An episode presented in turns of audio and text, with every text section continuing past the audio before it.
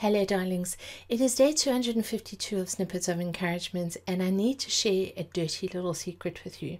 Well, actually, I don't need to, but I will. It's two dirty little secrets that I have.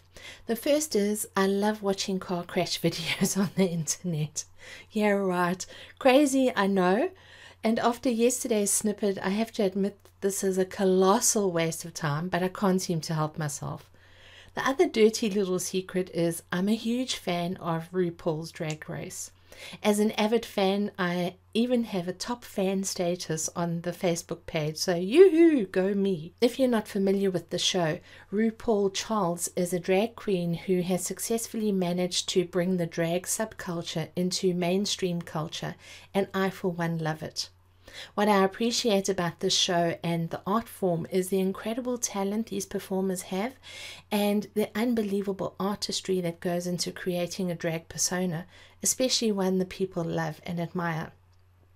The 11th season of this show has just finished, and from day one, I was a massive fan of the winner, Miss Yvie Oddly, which is the stage name for the performer Jovan Bridges.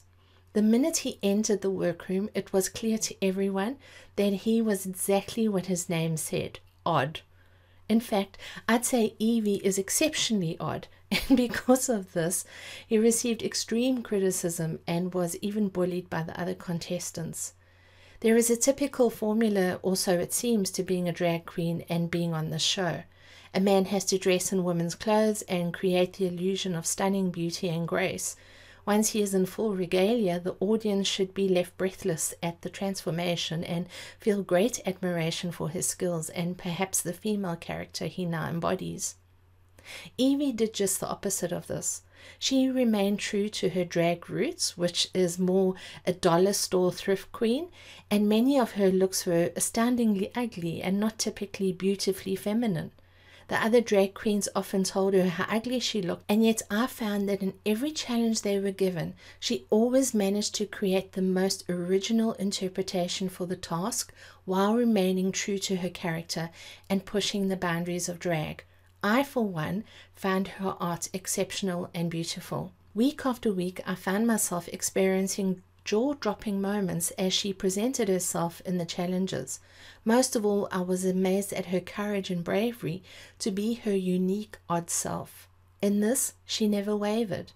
To add to Yvie's oddness, she suffers from Ehlers-Danlos syndrome, which is a connective tissue disorder resulting in chronic pain and other physical impediments. But through it all, she pressed on day after day. Regardless of her incredible artistic and performance abilities, what I admired the most about Yvie was her authentic honesty. She often landed in hot water for critiquing the other queens too severely when they asked for input, and even when they didn't.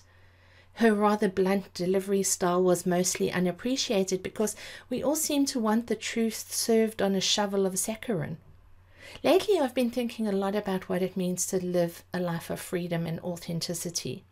What I realize is that the vast majority of humanity has quietly packed away their oddities and blended into the accepted norm to fit in or perhaps not stick out.